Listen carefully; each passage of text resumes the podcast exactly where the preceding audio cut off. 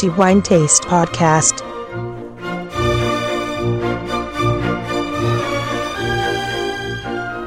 Welcome to the new episode of the Wine Taste Podcast. This is Antonello Biancalana, as usual, talking about wine for the next 10 minutes or so.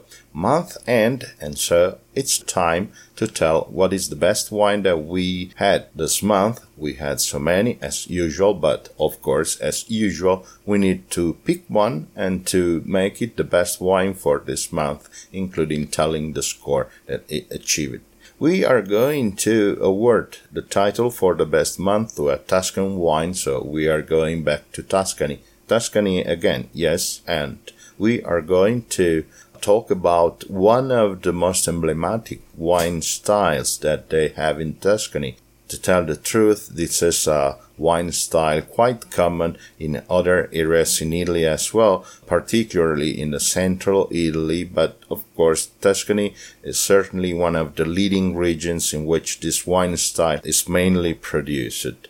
The style of this wine is uh, Vinsanto, literally meaning holy wine because it was used probably for celebrating Easter or however because it was racked in Easter time so probably this is the, the reason why the name became holy we are going to talk about a winery, a well-noted winery in its area. We are in Pisa province, of course, Tuscany, and the name of the area is Palaia, and the name of the winery is San Gervasio, which is a winery getting quite successful in the last 20 years or so, proving to make very good wines, quality wines, and of course, the wine that we are going to work to be the best for this wine is no exception. Indeed, it is an excellent wine, an absolutely incredible wine, certainly worth the wine taste five diamonds for sure, and this is the score of this wine,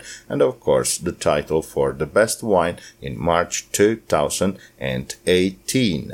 I said that the winery San Gervasio, and uh, before ideally pouring the wine in our glasses, let me give some information about this winery, where they are at, and who's running this winery as well. Like I said, we are in province of Pisa, so northwest side of Tuscany, west from Florence, to tell the truth.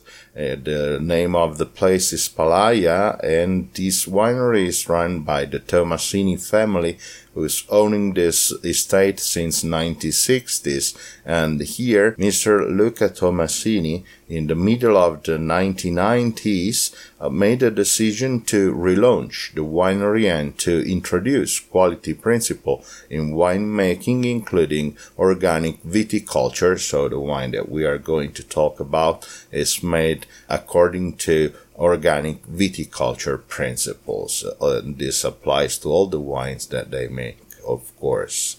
To tell the truth, the wine that we are going to award to be the best is not the only excellent wine that uh, San Gervasio makes, as all the wines that they sent us for reviewing proved to be of very high quality, including the red wines and of course the wine that we are going toward.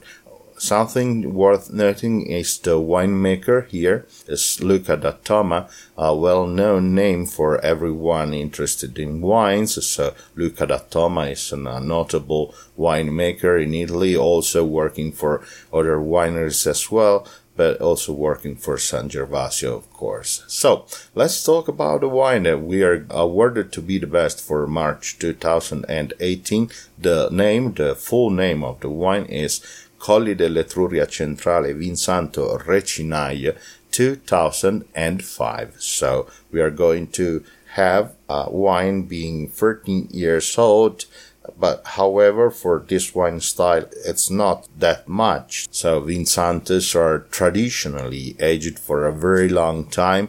So despite the fact that in modern times, those times are getting shorter and shorter, but San Gervasio, like to say it, are uh, obeying to the traditions and so allowing the wine to age for a very long time. Let's see uh, how this wine is made. First of all, the grapes. The grapes making this wine are mostly Trebbiano Toscano, counting for a 70%, and the remaining part is a San Colombano, a white berried grape, a quite neutral white grape, however, usually used for making Vinsanto and quoting for 15% of the total composition and the remaining 15% is Sangiovese, so a red grape. And of course, this grape does not need any introduction because it was very popular and everyone heard about this grape.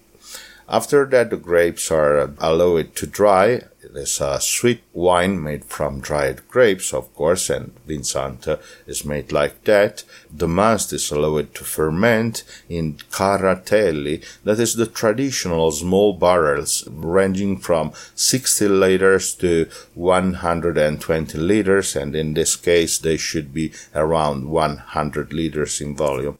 And the Vinsanto, after fermenting, it should be said that the fermentation of sweet wines uh, takes a long, long time. However, the wine stays in Caratelli for eight years, so quite a long time. And after that, it is allowed to age for at least 12 months more in bottle before being released to the market. Okay, let's ideally pour the wine in our glasses and see what the wine can give to our senses, starting from the appearance, of course. The color is uh, deep and dark amber yellow, and we should say that the wine has eight years old to tell the truth, 13. But we should also note that in this wine is present Sangiovese, red grape, so certainly this contributed for deepening the color of this wine. Nuances by tilting the glass still confirms an uh, yellow amber color and transparency is moderate for being a sweet wine. Let's pass to the most amazing and important part of the tasting, and this means olfactory profile, of course. Well, this wine has an explosion of aromas, a very complex uh, profile, starting from the opening, dried grape, raisin, of course, dried fig and caramel. This probably because of the very long aging and so giving very complex nuances to the nose. After that, by swirling the glass, the wine gives to the nose complex aromas of quince jam, licorice, almond, walnut husk, honey, tobacco, vanilla, and after that coffee and leather and a touch of nail polish, and this is probably quite normal for this wine style and uh, sweet wines made from dried grapes in general. This is something that you usually perceive in such wines. However, a clean nose, a perfect nose with aromas very, very intense and complex. However, a wine that you will defined to be a meditation wines just to spend a lot of time in smelling the wine for the complexity and the pleasantness of the aromas. An incredible wine on this regard for sure. Let's taste the wine and so take a sip. Of course, the attack is sweet, of course, and round two we can also perceive a slight astringency, very, very low astringency, but you can tell it has tannins to this wine, including a crispness of the acidity. And this is what makes the wine balanced to tell the truth. This acidity perfectly balances the sweetness and roundness.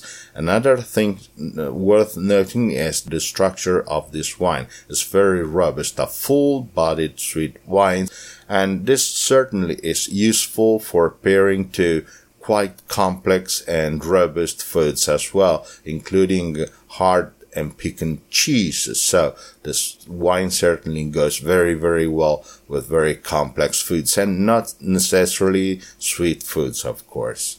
Then in the mouth, you get an explosion of flavors in which you can certainly recognize uh, raisin, dried fig, caramel, honey, and persistency after you have swallowed it. Wine is very, very long.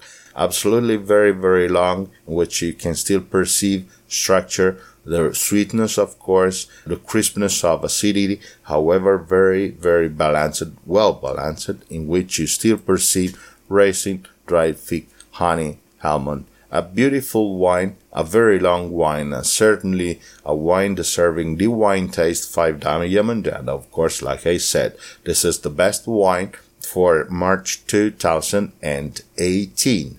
My congratulations, of course, goes to the Tommasini family for making this wine, including all the other wines that they sent us for reviewing, and not to mention my congratulations to winemaker Luca D'Attoma for making this wine.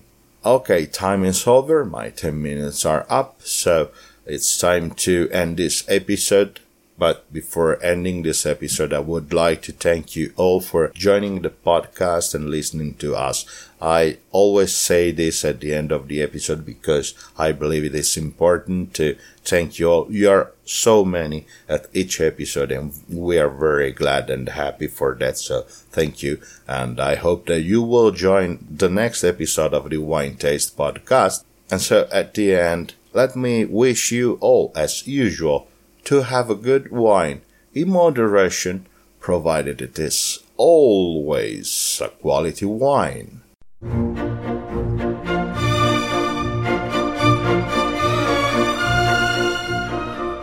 The Wine Taste Podcast.